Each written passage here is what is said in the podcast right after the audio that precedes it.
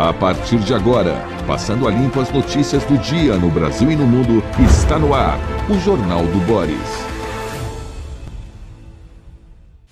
Bom dia, muito bom dia. Está começando o Jornal do Boris. O Jornal do Boris é um sobrevoo pelos principais acontecimentos do Brasil e do mundo a partir das primeiras páginas dos jornais. Hoje é um dia especial para as eleições brasileiras, um dia que pode decidir muita coisa, porque teremos o debate final na Rede Globo entre os principais candidatos à presidência da República.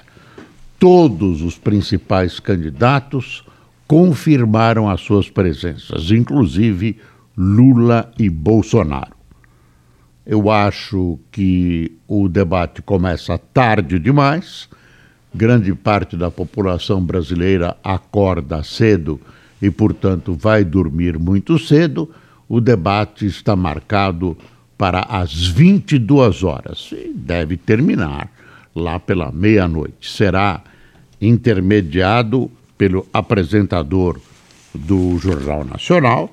Uh, vamos ver uh, Bonner comandando essa transmissão sozinho. Ele será o único mediador, William Bonner, e uh, será, pelo que tudo indica, um debate de todos os candidatos uh, alinhados. Não haverá, pelo menos ao que se sabe, nenhuma diferença, nenhum truque uh, num debate final entre uh, com o Serra, não sei se você se lembra, uh, era um debate de segundo turno, os candidatos andavam pelo palco, o apresentador também, mas parece que dessa vez não tem nenhuma trucagem.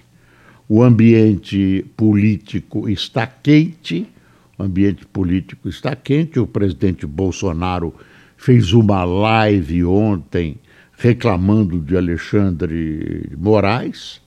Ele acha que está sendo perseguido nessa reta final, uh, coloca dúvidas de novo sobre as urnas.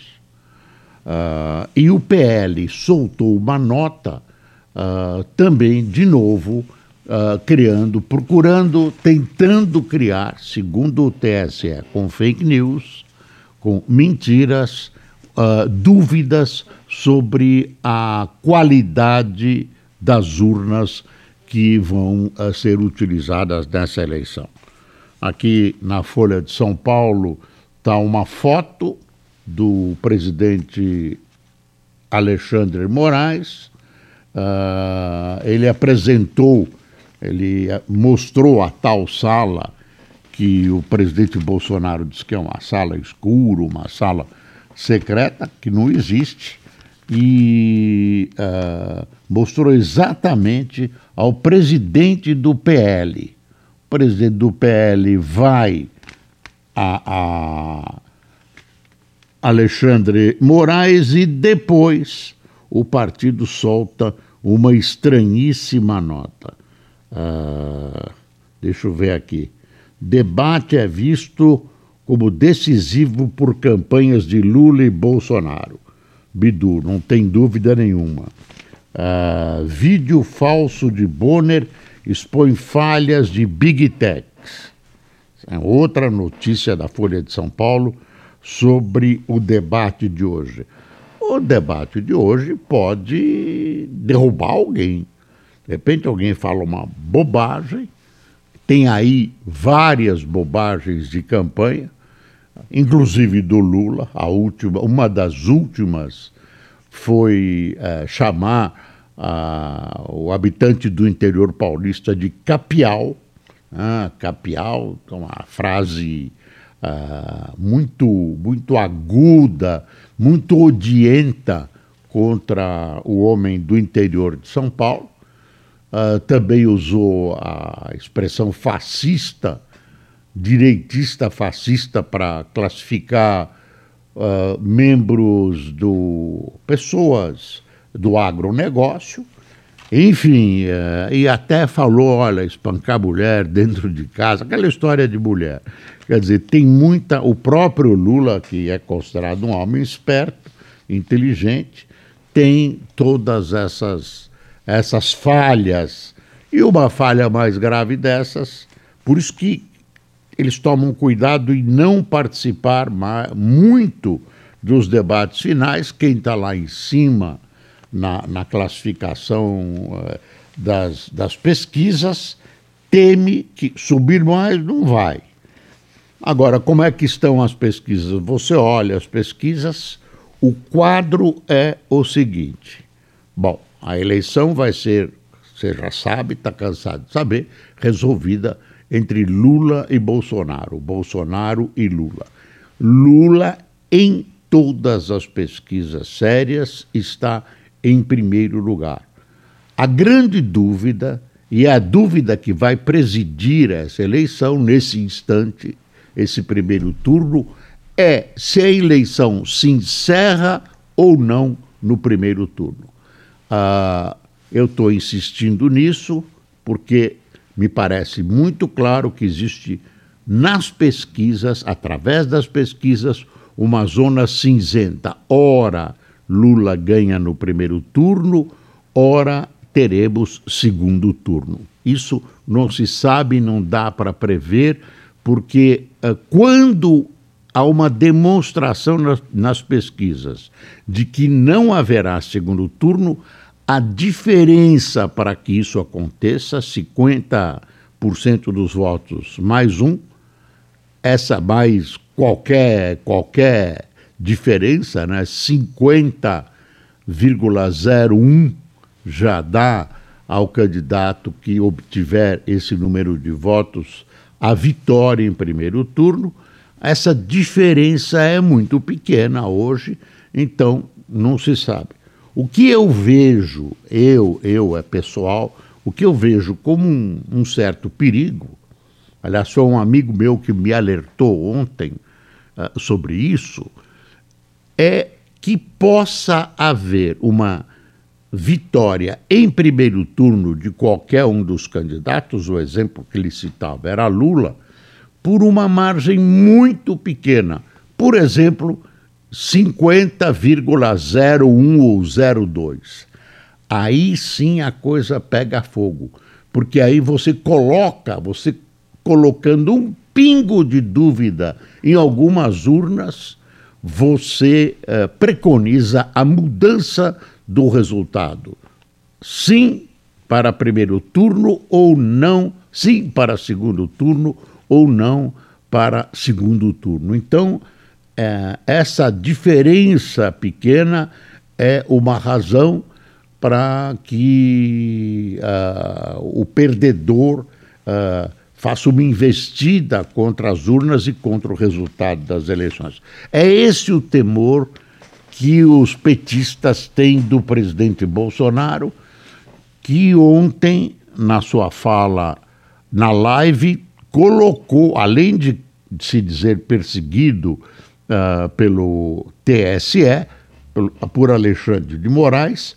Além disso, ele uh, coloca, uh, voltou a colocar o, o, quadro de dúvidas sobre, e o, e o PL também, de dúvidas sobre a qualidade das urnas em termos de que a eleição seja disputada com toda a lisura na apuração.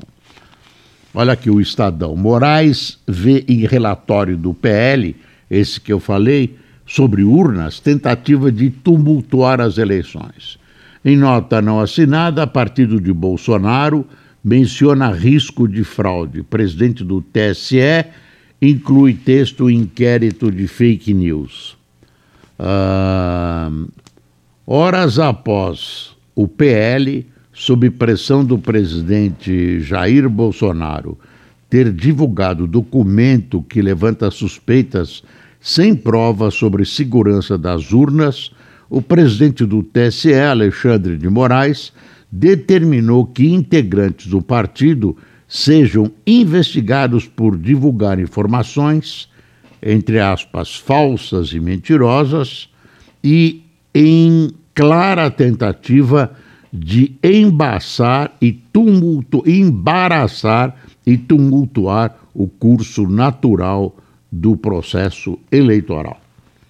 Ah, ainda tem uma visão do Estadão sobre isso.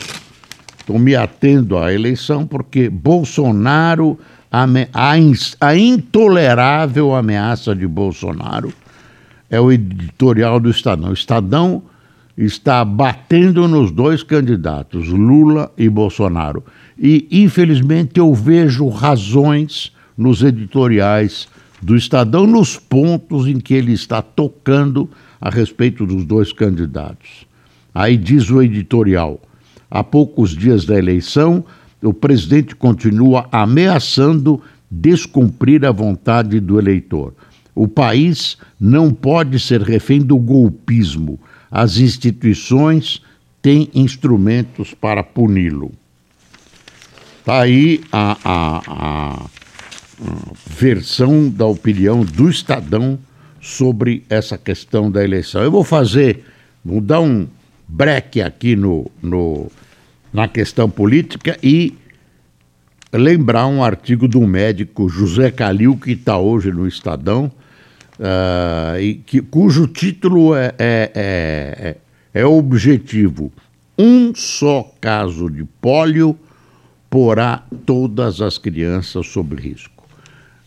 Muita gente no Brasil, grande parte da população, está negligenciando, não está vacinando suas crianças, e isso é muito, muito grave, porque poderá desencadear novamente, depois de muitos e muitos anos, depois de a doença estar uh, com, é ser considerada debelada no Brasil, de novo um surto de poliomielite. É uma doença que deixa marcas muito graves quando não mata.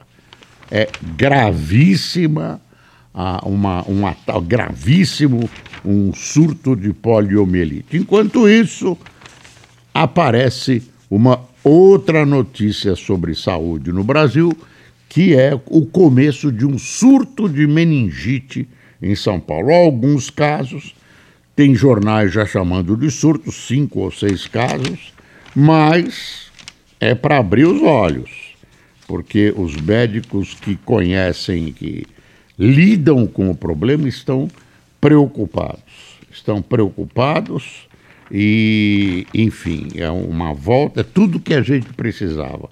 Uma volta da, da, da meningite em São Paulo. Lá nos anos 70, no governo Laudo Natel, houve um, um, um surto gravíssimo, uma epidemia de meningite no Brasil e o governo estadual pediu que o governo federal ah, escondesse sob o manto diáfano da censura, escondesse essa, essa, ah, essa meningite que assolou muitas e muitas pessoas, deixou mortes, deixou sequelas, e aí a coisa atingiu um nível tão grande que se decidiu uh, pela divulgação do que estava acontecendo. E a divulgação, nesse caso, é importante. Ah, vai causar pânico. Exatamente por isso, pelo medo, as pessoas se cuidam. O que não está acontecendo com a poliomielite.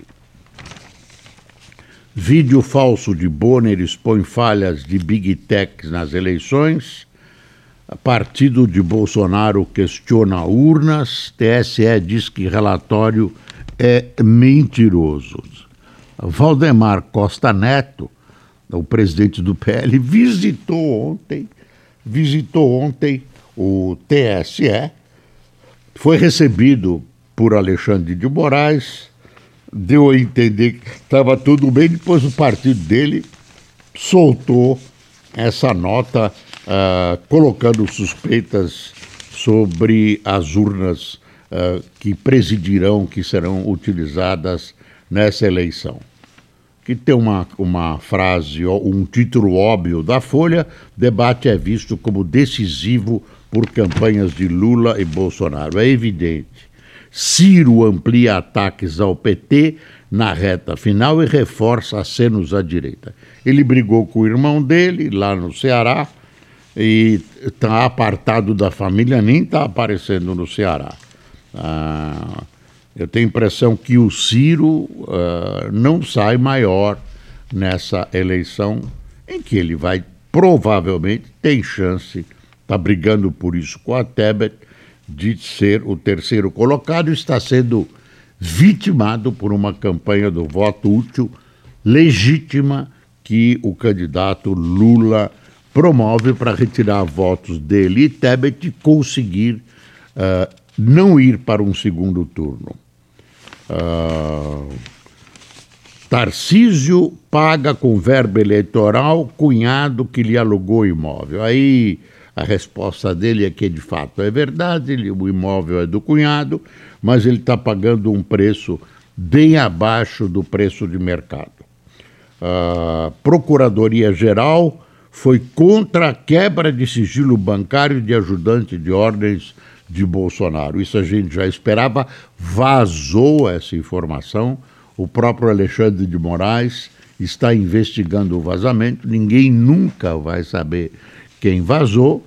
É, é um vazamento que, no meio da campanha eleitoral, né, de uma coisa que não está devidamente comprovada, devidamente investigada, que envolve um assessor direto ajudante de ordens de Bolsonaro, a gente não sabe o que pode acontecer agora que prejudica Bolsonaro, prejudica qualquer que seja a conclusão dessa rigorosa investigação, o prejuízo já aconteceu. Rússia sugere um objetivo mínimo para por fim à guerra na Ucrânia. O porta-voz russo, eu estou achando que isso é piada. A Folha está levando a sério uh, disse que desde que a região que a Rússia está incorporando agora, está anexando agora, invadiu e está anexando, fez um plebiscito de Araque. Agora transforma esses territórios em territórios russos, lá no Donbass, na área do rio Don, ele, ela, ela concorda em pôr fim à guerra. Quer dizer, fez uma guerra de conquista territorial, inventou um plebiscito fajuto que, é, que foi os soldados russos na Ucrânia levando urnas para o pessoal votar em casa, o pessoal todo fugindo da convocação do Putin. O Putin está numa situação grave, né? uma situação política decisiva e não há perspectivas para o fim da guerra. Imagine se a Ucrânia vai aceitar uh, entregar território, seu território nacional, uma parte, 15% dizem, para a, a conquista russa. Vai lá a Rússia, toma isso, inventa um plebiscito e a Ucrânia vai entregar. Eu não vejo perspectiva de paz desse jeito. Claro que alguns, algumas pessoas que apoiam a Rússia, e no caso Lula e Bolsonaro, ambos apoiam a Rússia de um jeito esperto, mas apoiam. Quando você fica neutro quando ah, um país invade outro, você está apoiando o país invasor. É o que acontece com Bolsonaro e Lula, e o Lula até criticou o próprio presidente ucraniano. O ministro Guedes fez uma conta ontem interessante e disse que o Brasil pode crescer mais do que a China em 2022. É que a China cresce sobre um PIB já diferente do, do PIB do Brasil, enfim, tem toda uma discussão, mas ele mo mostrou, por A mais B, o A mais B dele, que o Brasil vai crescer mais do que a China. Mostrou a descrença eh, que, foi, que, que acometeu a economia brasileira e, de repente, uh, o Brasil surge com uma economia uh, muito mais sólida do que se imaginava. Olha, teto era para governo não crescer, diz Guedes em crítica à regra fiscal. Para a Petrobras, plano de investimento não depende de resultado da eleição. Já apareceu uma denúncia contra o novo presidente da Petrobras, que ele está seguindo direitinho o ABC do Planalto e está acolhendo pessoas que são uh, ligadas ao Palácio do Planalto, além de fazer a política uh, de preços que o, o presidente Bolsonaro deseja e está coincidindo com o preço do petróleo internacional. Preço, eu, deixa eu ver aqui uh, o que tem no boletim da CNN. Furacão Ian. Furacão Ian foi rebaixado à categoria 1 para tempestade tropical nesta quinta-feira, mas ainda deve produzir ventos e fortes chuvas em parte da Flórida, Geórgia, Carolina do Sul e do Norte, conforme o Centro Nacional de Furacões dos Estados Unidos. Ventos de 241 quilômetros por hora. Mais de 2 milhões e 400 mil pessoas ficaram sem energia no estado americano. Bateu forte em Cuba também. Tem a nota do TSE que nós já comentamos. Aí tem o presidente, ó, o presidente russo Vladimir Putin começará na sexta-feira, que é amanhã, a anexar formalmente 15% do território ucraniano presidindo uma cerimônia de assinatura no Kremlin para adicionar quatro regiões ucranianas à Rússia. O porta-voz do Kremlin disse que o evento sobre acordos sobre adesão de novos territórios à Federação Russa será realizado após o fim dos referendos em regiões ocupadas. Países como Estados Unidos e Reino Unido já se posicionaram sobre o tema, adiantando que não irão reconhecer. Ah, dos 32 partidos políticos brasileiros, 16 têm seus presidentes nacionais disputando a eleição. Doze deles recebem mais recursos do fundo eleitoral para financiar, financiar suas campanhas do que a média dos candidatos. Você acha que ia ser diferente? Uh, deixa eu ver, tem um cardápio aqui, é tudo baseado na campanha eleitoral. Fala do debate desta noite, uh, de, do derretimento recorde de geleiras na Suíça. Você viu, caiu uma ponte no Amazonas com morte de gente e tudo. A política fiscal do Reino Unido está dando problemas. A nova primeira-ministra Truss está enfrentando de cara vários problemas uh, econômicos nesse seu começo de gestão. A Libra foi desvalorizada, enfim, a economia da Inglaterra está em polvorosa ante o anúncio do que ela quer fazer. Olha, estão uh, anunciando um filme chamado sobre o julgamento de militares argentinos que traz o grande ator argentino Darim. Darim está de volta. Globo, Lula e Bolsonaro duelam pela confiança do PIB.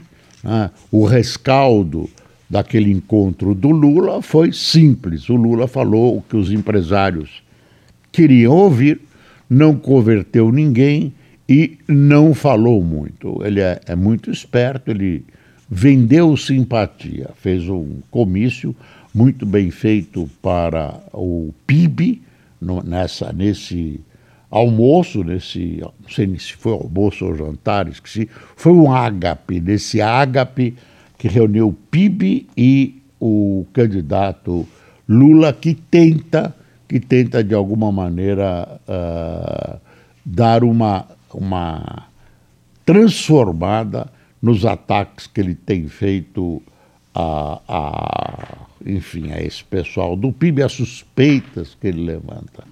E pronto, deixa eu ver se tem mais alguma coisa aqui. No Globo, famílias têm endividamento recorde. Pronto, não tem mais. Olha a ponte que eu falei, mata ao menos três. A ponte aqui no rio Curuçá. Olha aí, ó. Na Amazônia. Vamos ver quem tomou cafezinho conosco? Hoje é um dia histórico hein, desse debate, final de semana, vai pensando se você não decidiu em quem votar.